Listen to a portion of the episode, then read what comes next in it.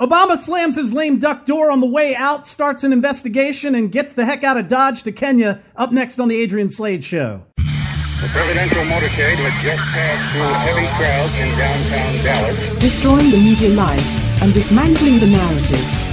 One story at a time. It's the Adrian Slade Show. So, President Obama knew about Russia before the election. Why didn't he do something about it? Why didn't he tell our campaign? Because it was all a big hoax, that's why. And he thought Crooked Hillary was going to win.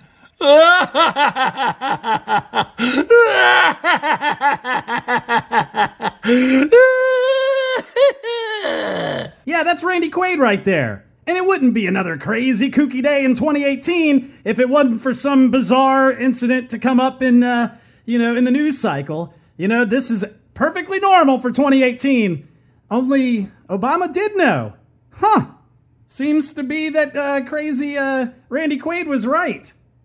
This is actually um, something from the Gateway Pundit. President Obama's former director of national intelligence, James Clapper, came clean on CNN and stated that former President Obama was behind spying on Trump. James Clapper was on CNN and he stated that Obama was behind spying on President Trump and all the corrupt and criminal actions involving the government, including the Mueller investigation. According to Obama's former spy chief, James Clapper, who appeared on CNN to say it was Obama who set the entire Russia witch hunt into motion by tasking the intelligence community assessment, Clapper said, quote, if it weren't for President Obama, we might not have done the intelligence community assessment that we did, that set up the whole sequence of events, which was still unfolding today, including special counsel Mueller's investigation. President Obama is responsible for that. It was he who has tasked us to do that intelligence community assessment in the first place. Unbelievable. You know, we have been talking about how Obama has been working through Organizing for America, who has also been working through Democracy Alliance, who has also been siding with Indivisible, the Antifa thug brown shirts. You know, everything that's going on is being conducted by this guy in a decentralized fashion. And when I say decentralized fashion, it's set up in these little pockets of nonprofits and, and different activist organizations to where, you know, they can have some deniability. You know, they can actually not have their hands get too dirty with it. But while all of this is going on, Obama's over there helping his half sister open up some some new places in Kenya. You know, he's MSNBC reported former President Obama puts his basketball skills to the test while visiting a sports training center located in the village where his father grew up in Kenya. So, yeah, Obama's hanging out in Kenya while all of this is coming out. Listen to this. Three years ago, I visited Kenya as uh, the first sitting American president to come from Kenya. Um,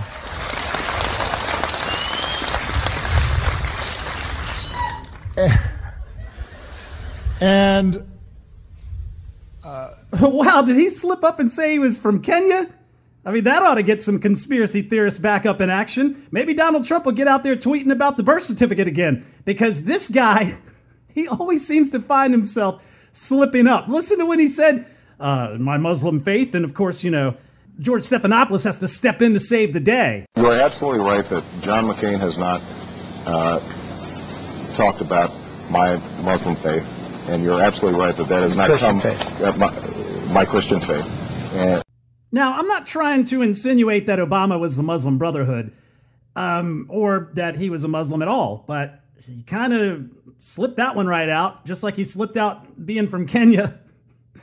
it's amazing. But here's the thing the, one of the things that was interesting to me was Kerry Picket. She's a writer for Daily Caller. She was on a show and she was explaining the details behind an article she had written. The article was about the FBI agents clamoring to be subpoenaed so that that way they could testify and be protected.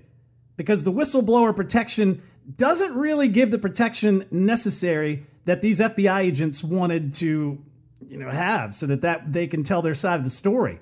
And when she was pressed on information that they may be wanting to testify about, she said two things. They were tired of the Clintons and the Clinton Foundation and all the craziness that went on with that.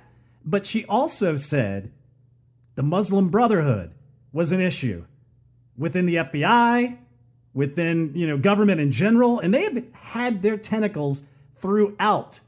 You know, think about the people that are hiding around the Clintons and Obama. You know, the people that are always in their orbit. Huma Abedin, listen to this from The Hill. And this goes back to 2016. It's August 23rd news story. Huma Abedin's ties to the Muslim Brotherhood. The Clinton campaign is attempting once again to sweep important questions under the rug about top aide Huma Abedin, her family ties to the Muslim Brotherhood, and to Saudi Arabia, and her role in ballooning uh, the ballooning Clinton email scandal. The New York Post ran a detailed investigative piece over the weekend about Ms. Abedin's work at the Journal for, of Muslim Minority Affairs from 1995 to 2008, a Sharia law journal whose editor in chief was Abedin's own mother. This is not some accidental association. Ms. Abedin was, for many years, listed as an associate editor of the London based publication and wrote for the journal while working as an intern in the Clinton White House in the mid 1990s. Her mother, Sayla Abedin, sits on the presidency staff council of the International Islamic Council for Dawah and Relief, a group that is chaired by the leader of the Muslim Brotherhood, Sheikh Yusuf al Qaradawi. Perhaps recognizing how offensive such ties would be to voters and their concerns in the future, especially over terrorist attacks on this country by radical Muslims professing allegiance to Sharia law, the Clinton campaign decided to downplay Ms. Abedin's involvement in the Journal and the Muslim Brotherhood. The Clinton surrogate group, Media Matters, remember, Media Matters is under the umbrella of Democracy Alliance. Media Matters, same organization that is getting Twitter to silence conservatives, that is getting YouTube to demonetize conservatives, that's getting Google to hide the searches of conservative websites, that's getting uh, Facebook to clamp down on conservatives. They claim, predictably, that there was no evidence that Ms. Abedin or her family had ties to the Muslim Brotherhood, and that the Trump campaign staffers who spoke of these ties were conspiracy theorists. To debunk the evidence, Media Matters pointed to Snopes, a fact check piece Listen, Snopes, Snopes is ran by this couple, and they have been outed as being a propaganda arm. If you have any sort of scandal on the left, and you Google that scandal, you're going to get two search results every single time. What are they going to be? You're going to get Snopes. You're going to get PolitiFact, both of which are complete BS. But, anyways, Media Matters pointed to Snopes and cited it as its sole source. Senator John McCain. This is the same John McCain who met Libyan militia leaders, known Al Qaeda associates, and saluted them as my hero during a 2011 visit to Benghazi. Senator McCain and others roundly criticized Representative Michelle Bachmann in 2012 when she and four members of the House Permanent Select Committee Intelligence and the House Judiciary Committee cited Ms. Abedin in letters sent to inspectors general of the Department of Defense, the Department of State, the Department of Justice, Department of Homeland Security, and the Office of the Director of National Intelligence, warning about Muslim Brotherhood infiltration of the United States government. In those responses to those critiques, Representative Bachmann laid out evidence in a 16 page memo which has never been refuted by Senator McCain or the elite media.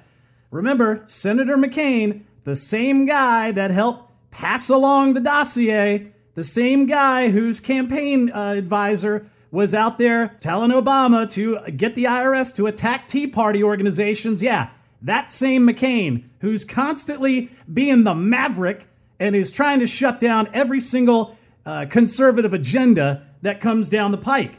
That McCain. The evidence, in my opinion, is overwhelming. Huma Abedin is nothing short of a Muslim Brotherhood princess born into an illustrious family of the Brotherhood's leadership. So now, she's the go to right hand man for Hillary Clinton? Huma Abedin? You know, and, that, and that's the thing. they are littered throughout the government. And what we need to be concerned about is their influence. And what are they gaining? I mean, look look at Brennan. I have also had the tremendous fortune to travel the world, and as part of that experience, to learn about the goodness and beauty of Islam. As a college student in the 1970s, I spent a summer traveling through Indonesia, taking in the wonderful landscape, culture, and people of Java and Bali.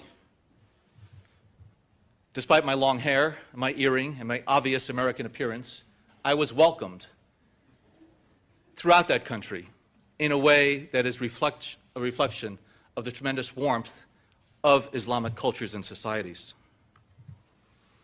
Like the president during his childhood years in Jakarta, I came to see Islam not how it is often misrepresented, but for what it is, how it is practiced every day by well over a billion Muslims worldwide, a faith of peace and tolerance and great diversity. And if you permit me, or I should say, اسمح بعد إندونيسيا سافرت إلى مصر وهناك درست عربية في الجامعة الأمريكية في القاهرة وهذا في ألف و في سنة 1975 و 76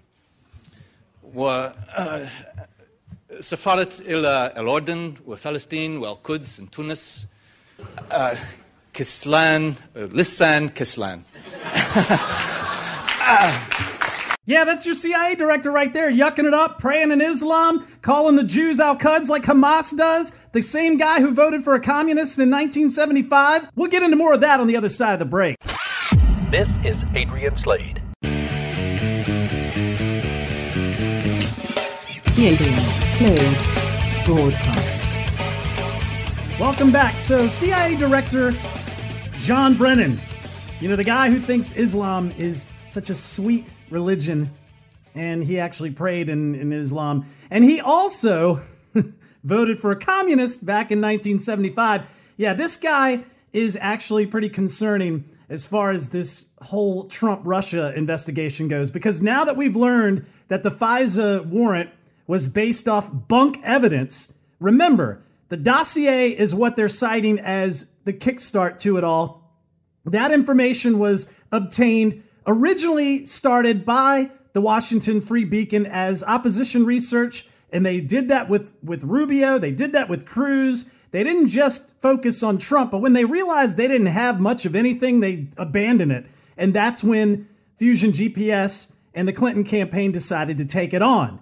And that's how they used the FISA warrant. Well, what's interesting is CIA Director John Brennan's role in the entire thing. Kimberly Strassel wrote this at the Wall Street Journal.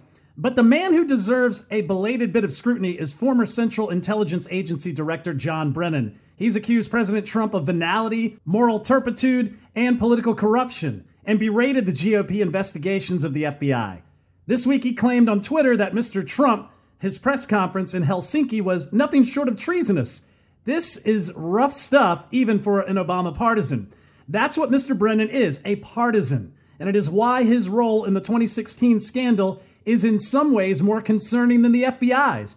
Mr. Comey stands accused of flouting the rules, breaking the chain of command, and abusing investi- investigatory powers. Yet it seems far likelier that the FBI's Trump investigation was a function of arrogance and overconfidence that some part that was some partisan plot. No such case can be made for Mr. Brennan. Before his nomination as CIA director, he served as a close Obama advisor. At, and the record shows he went on to use his position as head of the uh, most powerful spy agency in the world to assist Hillary Clinton's campaign and to keep his job. Mr. Brennan has taken credit for launching the Trump investigation. At a House Intelligence Committee hearing in May of 2017, he explained that he became aware of intelligence and information about contacts between Russian officials and U.S. persons. Quote, the CIA can't investigate U.S. citizens, but he made sure that every information and bit of intelligence was shared with the Bureau, meaning the FBI. This information, he said, served as the basis for the FBI investigation. My sources suggest Mr. Brennan was overstating his initial role, but either way, by his own testimony, he, as an Obama Clinton partisan, was pushing the information to the FBI pursuant to the act. More notable, Mr. Brennan then took on the lead on shaping the narrative that Russia was interfering with the election, specifically to help Mr. Trump, which quickly evolved into a Trump collusion narrative. Team Clinton was eager to make the claim, especially in light of the Democratic National Committee server hack. Numerous reports show Mr. Brennan aggressively pushing the same line internally. Their problem was that as of July 2016, even then, Director of National Intelligence James Clapper, who Rand Paul is trying to get his security clearance ripped, which is great if he can pull that off. But, anyways, he didn't buy it. He publicly refused to say who was responsible for the hack or ascribe motivation. Mr. Brennan couldn't also get the FBI to sign on to the view. The Bureau continued to believe Russian cyber attacks were aimed at disrupting the U.S. political system generally, not for aiding Mr. Trump. And they were. We all know this. This is Russia interfering with our election is nothing new. This is stuff that's been going on since the Bolshevik Revolution. You know, read the book Dupes by Dr. Paul, Paul Kengor. He goes through the accounts throughout history. You know, when they were courting uh, journalists and they were shaping the culture through getting uh, politicians and all of these people to come to Russia and check out the villages, the Potemkin villages that are, you know, these villages that were fabricated to make it look like Russia was this bastion of wealth and success based on its new political ideology when really people were starving just miles away. I mean, think about some of the things that um, they did over the years, like with Ted Kennedy with the Reagan ele- election. Ted Kennedy was actually working with the Soviets to try to allow them to have some sort of influence in the election against Ronald Reagan. So the CIA director, an Obama buddy, who's also, I guess he's ascribed to Islam. I mean, who knows? The Muslim Brotherhood has its talons all throughout the government, throughout the FBI, throughout the CIA. And, you know, look at it in the Democrat Party. Keith Ellison, he's a member. I mean, it's amazing to me. And he's like second in line right behind uh, Perez. So it's amazing to me that James Clapper, uh, John Brennan, all of them were in line to shape whatever happened as a deflection into an investigation that Obama started on the way out the door under uh, on Trump because you know he basically provided this big distraction of this Mueller investigation where he's out there, you know, subpoenaing uh, porn stars and uh, getting companies to come to America that are Russian troll farms that you come to find out are actually legitimate companies and can basically destroy his investigation if they decide to go to court.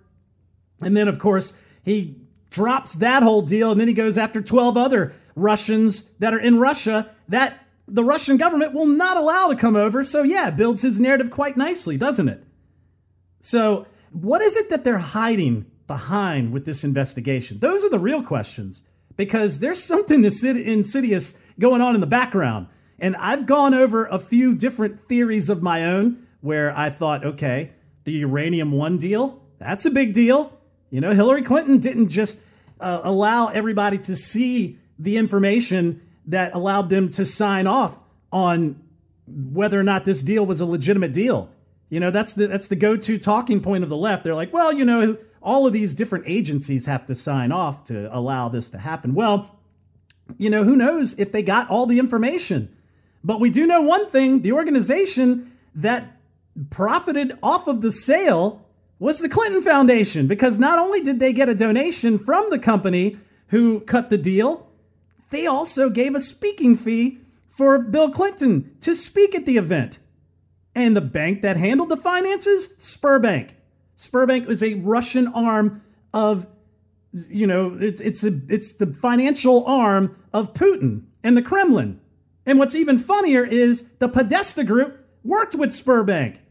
But Tony Podesta, you know, we're going to give him a little nice little immunity deal over here. Never mind the fact that Paul Manafort worked for his company, but yet we're going to have him get immunity because he's a Podesta, and we'll have them testify against Paul Manafort, who, you know, from my shows, I still think there's some shadiness in the Ukraine going on with that guy, but he's locked in solitary confinement where Tony Podesta is getting, you know, he shuts down the Podesta group as soon as the investigation starts ramping up, and then he goes, Oh, you know, I'm gonna get an immunity deal. Thanks, Mr. Mueller.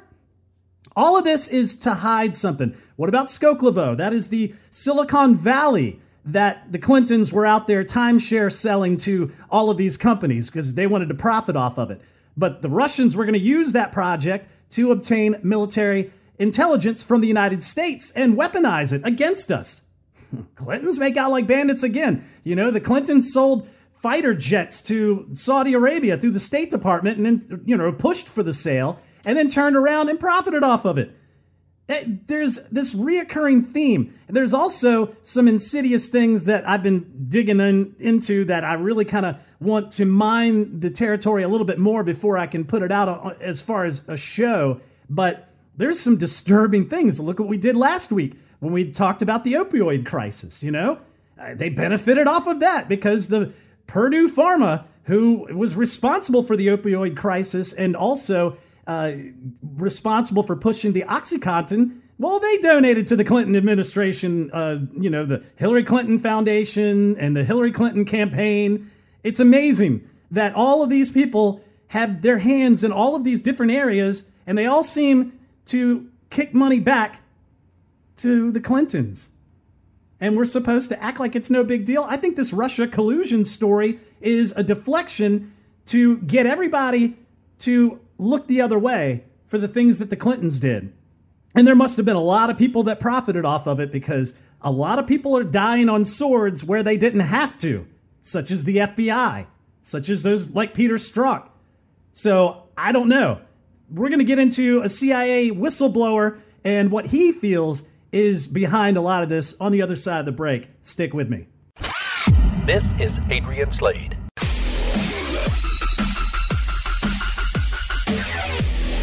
The Adrian Slade Broadcast.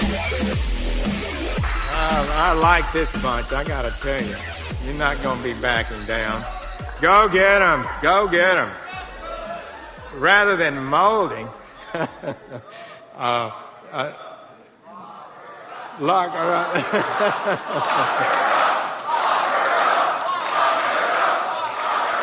well, so, I heard that a long time over the last campaign. Well, Jeff Sessions has reemerged. I was wondering where the heck he was hiding out at. So the crowd chants, Lock her up! And he makes a joke about how he's heard this a ton of times through the campaign. And of course, the blue checkmark Twitter journalist crowd complains about how can the chief law enforcement officer be so one sided to be chanting along with Lock her up? Oh my gosh! Well, he didn't chant along as you just heard.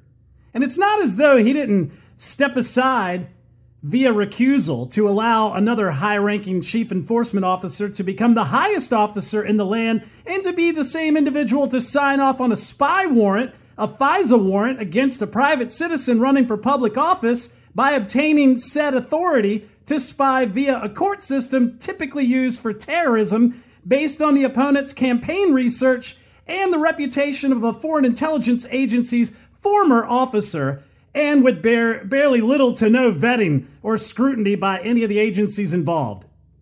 I mean, if we're going to worry about investigative bias, I would be less concerned about Sessions commenting on chants from the crowd and more about the active officer investigating someone running for public office's emails between his mistress that state that, quote, I will stop him from becoming president and F Trump, like between Peter Stroke and the chick he was banging, the attorney of the FBI Office of the General Counsel, Lisa Page. Yeah, nothing to see here. No conflict of interest whatsoever. I mean, he left all that on the front door, you know? He rolled up his sleeves and painfully conducted the most impartial investigation in the Bureau's history. That's what the left likes us to believe. They're like, oh, yeah, even though he had all this animosity towards Trump, obviously, yeah, when he got into office, he said, you know what, I'm going to leave that all behind and I'm going to give you some serious investigation and some serious uh, impartiality. Sure. Now, Stroke does have questionable and eye opening background uh, information about him. I don't know about you, but I wasn't aware of Peter Stroke's Iranian background. Really? Huma Abedin, Valerie Jarrett, Peter Strzok, all with Iranian backgrounds. Let's not forget who we've been talking about a good chunk of the show CIA Director John Brennan and his conversion to Islam. All of these individuals working in an administration that gave pallets of cash and a one sided deal to the nation of Iran, the nation that chants death to America. Funny how that happens. So let's take a look for let's take a look at Peter Strzok because Peter Strzok not only did he or Peter Stroke, a lot of people want to say, you know, I be stroking, you know. Well, not only was he stroking for Brennan or stroking for the FBI, he was also stroking for John Brennan's CIA at the same time. He had a position within the FBI that was also uh, commingled with a position with the CIA. It's amazing how that happens. Now, Peter Strzok was born in the 1960s. He attended the American School in Iran up until 1978 when it closed down, and then he attended the American School in Saudi Arabia. He supposedly attended a Catholic school, St. John's Prep in uh, Minneapolis. The school refused to confirm or deny attendance, kind of like Obama's college uh, tenure. And then completed a bachelor's at Georgetown. Hmm, that's a great college. They're not progressive by any means. But um, in some form, he might as well have gone to Columbia or Brown and some form of graduate degree after that. The truth is, after Peter Stroke III turned 18, his life is arcane, which is usually the story of many like him. This is from Big League Politics. Did you know that Peter Strzok II, Stroke's father, and Hillary Clinton have a lot in common? It turns out, after advocating for the Khomeini in Iran and then working in Saudi Arabia to claim the waters of an Iranian government, uh, uh, appeasing them with an anti Semitic rhetoric, Stroke's father, Stroke II, also dabbled in charity work. Stroke's father was involved in so uh, so-called charity work in Haiti, but also helped dismantle and reassemble Ulta, uh, Upper Volta, known as Burkina Faso. Peter Stroke II, Stroke's father, also known as Stroke Sr., was an employee of the Catholic Relief Services and was interviewed by the New York Times in 1985 over his testimony uh, or statements regarding mishandling of money for Ethiopia. Yeah, you remember that? Huh? We are the world. Yeah. In the article, he identifies himself as a former employee of the charity, and he is retired U.S. Army Corps engineer who served the agency in Africa and Haiti. So Peter Strzok II worked in Haiti with a charity. The Clinton Foundation and the Catholic Relief Services seem to work together in tangent. Coincidence? Hmm. Peter Strzok Sr. was a source, as a source reveals, uh, Strzok and his father both talked about Iran favorably and both accidentally reminisced about the rose water smell of the uh, kebab by Shimron Hill, something that disappeared after the 19, uh, 1987 and only those who are old enough to remember can discuss. Peter Strzok is impeccable with Persian. And the insider tells us that Peter Strzok III is the key Middle Eastern intel operative for the Iranian airline Mahan Air's purchase of the United States government's planes during the Obama administration from 2011 to 2013, when Iranian sanctions were in place. He handled the Iranian relations from start to finish, just like his father did for Reagan, and just like he's been doing for years under Cloak and Dagger, says the uh, Big League Politics insider. Peter Strzok Sr., of course, John uh, Brennan, they were involved with Iran. In fact, our source tells us that Strzok Sr. was involved with the Iran Contra scheme that led to the six month prison term for Reagan's national security advisor, John Poindexter. Back in the 80s, the government was just as corrupt as it is today. And for some reason, we keep giving weapons, planes, and full, tons of money of cash to Iran. Even Barack Hussein Obama sent money to Iran on a plane in his last year in office, 1.4 million billion dollars worth and just a few weeks earlier, Iran demanded Germany send them 300,000 euros in cash on a plane to them. Of course, Angela Merkel complied. So uh, it's amazing to me when you start to see all these different uh, different intersections between Iran and those in the Obama administration. And what's even crazier is that while Stroke was stroking and tapping the ass of the uh, FBI attorney, his actual spouse was running cover for the Obama and Clintons, for the Obama administration, and was obstructing any investigation into their actions. Also from Big League Politics. hours after the FBI found classified Clinton emails on Anthony Weiner's laptop, which is key. Anthony Weiner's laptop is the key to everything. Back to the article. Peter Strzok's wife was promoted to a powerful position in the SEC and immediately blocked all criminal proceedings against the Clintons. According to FBI sur- sources, Peter Strzok and his wife, Melissa Hodgman, were instrumental in preventing Bill and Hillary Clinton from having to, to serve jail time for numerous crimes. Melissa Hodgman was promoted to deputy director of the Securities and Exchange Commission Enforcement Division literally hours after Strzok and the FBI director Andrew McCabe were debriefed about Clinton's emails found on Weiner's computer. And True Pundit reported the FBI's original warrant for the Weiner's laptop was issued in late September 2016, and a subsequent warrant was issued on October 30th, 2016, so that the FBI could use Huma Abedin's and Hillary's classified emails as evidence in the reopened Clinton probe. Hodgman was promoted on October 14th, 2016, literally hours after investigations started to examine the laptop's contents for the Clinton emails, assorted files, federal sources confirm.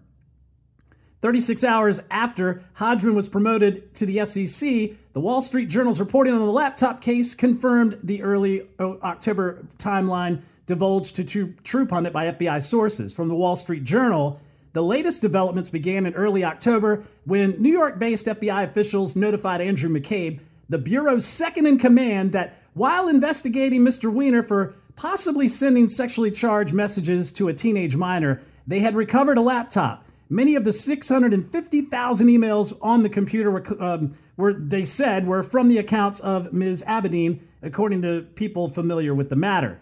Two weeks after Hodgman's appointment, the FBI secured a subsequent search warrant to use Hillary and Huma emails from the 650,000 warehoused on the computer as evidence. Now, it's discovered Strzok's wife was promoted to a very powerful position in the SEC, with oversight of which securities and financial crimes cases get forwarded to the FBI DOJ for prosecution. I mean, was this happenstance? I don't know about that. so, why would all this happen? Well, enter the Clinton Foundation. We now know that the FBI knew after they seized the laptop during a search warrant that we, at Weiner's and Huma Abedin's Manhattan residence that there were thousands of documents on the laptop related to the Clinton Foundation, including offshore financial records. With Hodgman and the SEC and Strzok at the FBI, it would be virtually impossible to even know what cases linked to the Clinton Foundation had criminal merit if each were trying to keep all things Clinton related quiet. Same thing with Schneiderman. Remember that guy? Schneiderman, the, you know, the attorney general of New York who was beating women, getting them drunk, taking advantage of them. Yeah, he kind of looked the other way on a lot of foreign donations into the Clinton Foundation as well. So, the current the going back to the article, the Clinton business plan to monetize government is broader than simply gaming one agency. They saw an opportunity to create an unregulated globalist government and seeded many organizations with like-minded persons, some of whom were simply naive, but a lot of them were ultimately corrupt.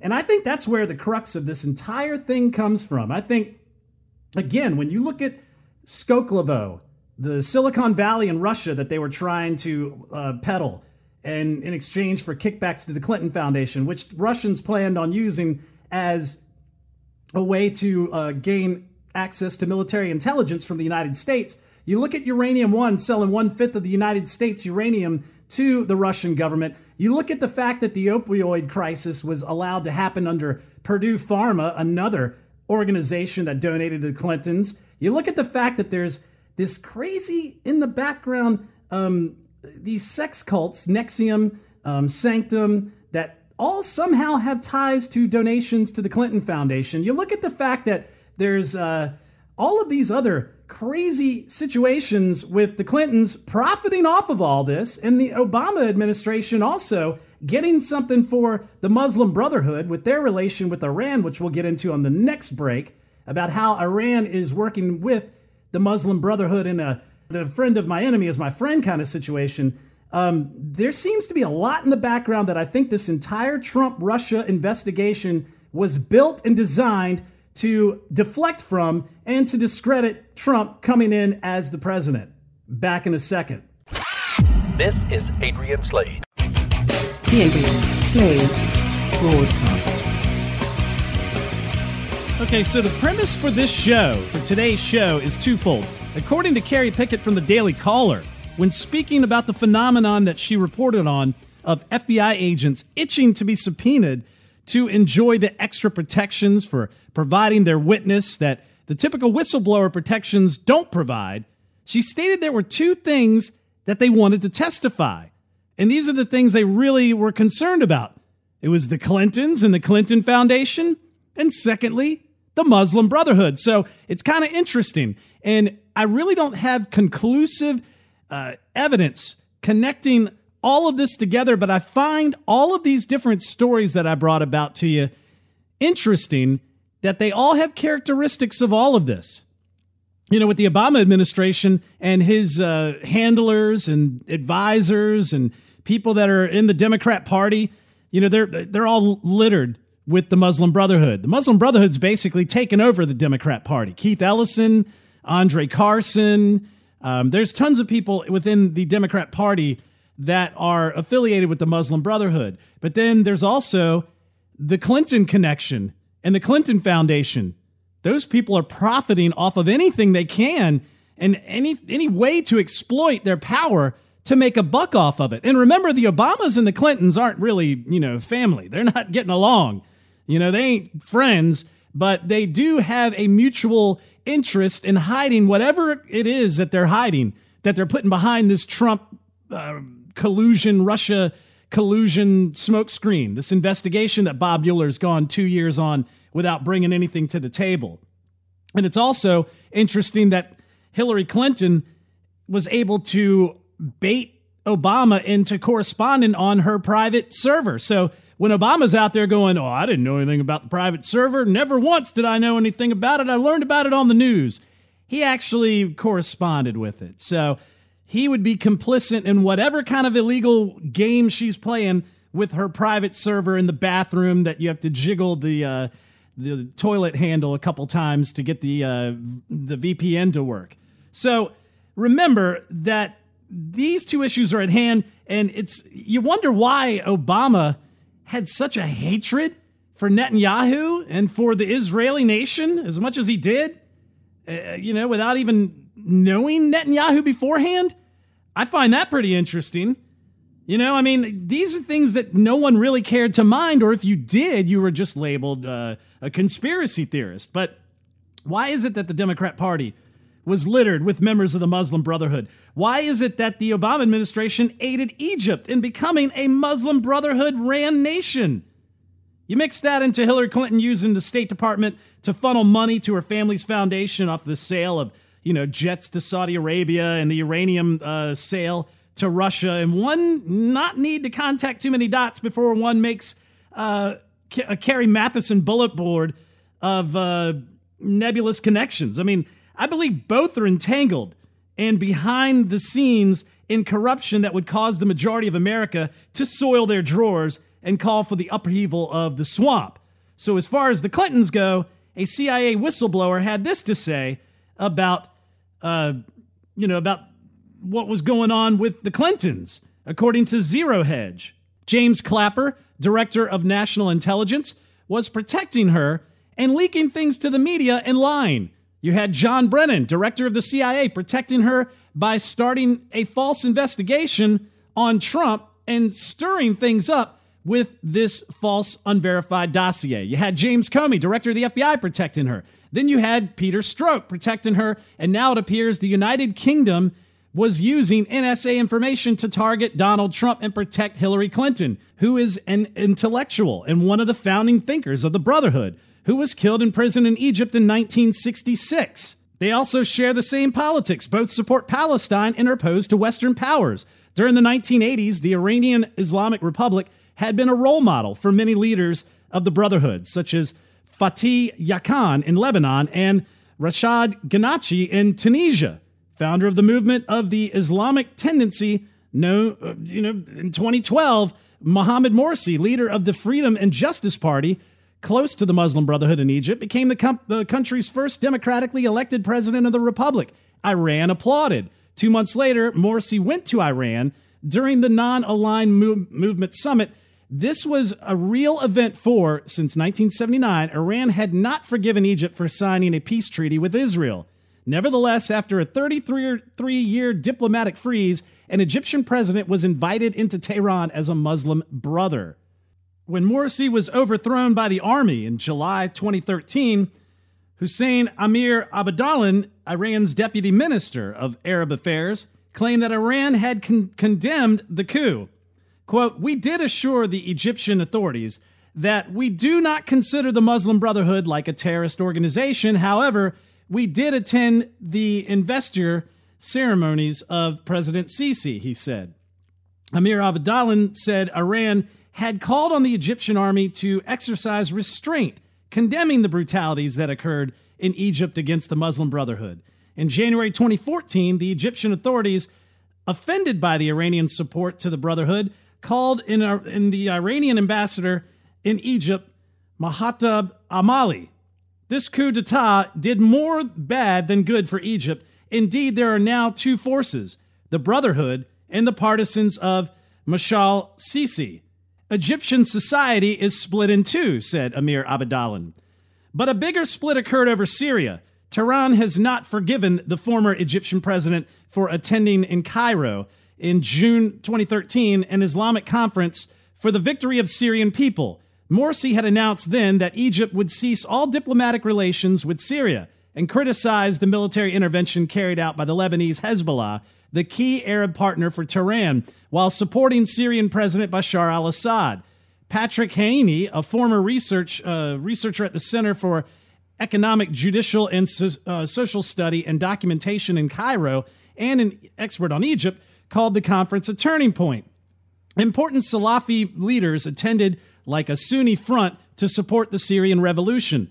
The Brotherhood felt threatened. Some of their leaders, such as Khairat al Shater, were close to the Salafist, who at one time represented 25% of the Egyptian voters, he said. The Syrian crisis confused Iran and all organizations who claim some sort of affiliation with Hassan al Banna, the founder of the Muslim Brotherhood. In February 2012, Ennahda was leading Tunisia, where an international conference of Syria's friends was taking place. So we know that Syria was contentious for Iran, but the Brotherhood actually reconciled at, at a certain point afterwards. And then Iran basically set up shop in Syria. I mean, and I wonder if that's one of the things that, you know, there's two proponents of of the whole Russian collusion narrative on the Republican side who have been outspoken and supportive of it. That'd be John McCain, and that would also be Marco Rubio. Now, remember, John McCain and Marco Rubio were photographed in Libya with Al Qaeda, you know, going on and on about how we liberated Gaddafi uh, or liberated Libya and got rid of Gaddafi. And then there was Operation Zero Footprint, which was the gun running campaign of taking Gaddafi's weapons, funnel it through the, the embassy in Benghazi and over to the fighters, the Al Qaeda fighters or Al Nusra and what have you, in Syria to topple Assad.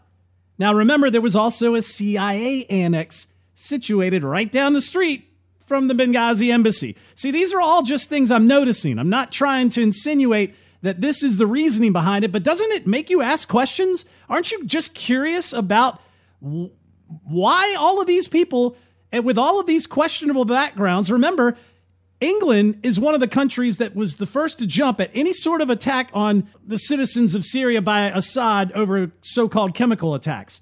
Well, British intelligence helped McCain and helped this whole Russian investigation. So it makes you ask a lot of questions. Speaking of questions, you can tweet at the show at Rants Out Loud or at Adrian Slade Show up on Twitter. Hit me up with questions. So we get that the Iranian regime, even though they're Shia in makeup as far as the type of uh, Muslim they are, they do have some alliances with the Muslim Brotherhood. We know Huma Abedin worked, her, her mother was closely aligned and worked with the Muslim, Muslim Brotherhood. We know Valerie Jarrett was from Iran. We know Huma Abedin has an Iranian background. We know Peter Strzok has an Iranian background. We know Obama tried to give Iran pallets of cash and a great nuclear deal that really was something that screwed us as America. And we know the Clintons profited off of all of these moves. So whatever's happened, uh, whatever's going on behind the scenes with this Trump Russia collusion that Obama kickstarted and Brennan was able to push into motion with his office, and the FBI was able to turn into a circus. eh, We know all of this was done because if it had been a typical political uh, operative that had come from the school boards to the governorship or senate, you know, senatorship, and ended up becoming president, like a Jeb Bush or a Kasich, they probably would have looked at it and said, well, for the good of the country, we're just going to have to put this aside.